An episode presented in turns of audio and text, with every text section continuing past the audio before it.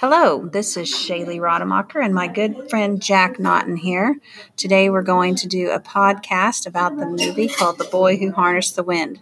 We're going to ask some questions and Jack is going to answer them for you, for us. So to start off with, our first question is Did you enjoy the movie or the video of The Boy Who Harnessed the Wind? I liked the movie because it showed that wherever you come from and if you work hard enough, you can do anything. Awesome. That's so true, isn't it? And just about anything in life. Our second question is I'm going to stop right there for just a second. Okay, Jack. The next question is What would it be like if your building did not have any electricity, or your block, or even the whole city? How would your life change if you lived every day without modern conveniences like power, telephones, or computers? I've never dealt with that before, but if I did, I feel like it would be boring.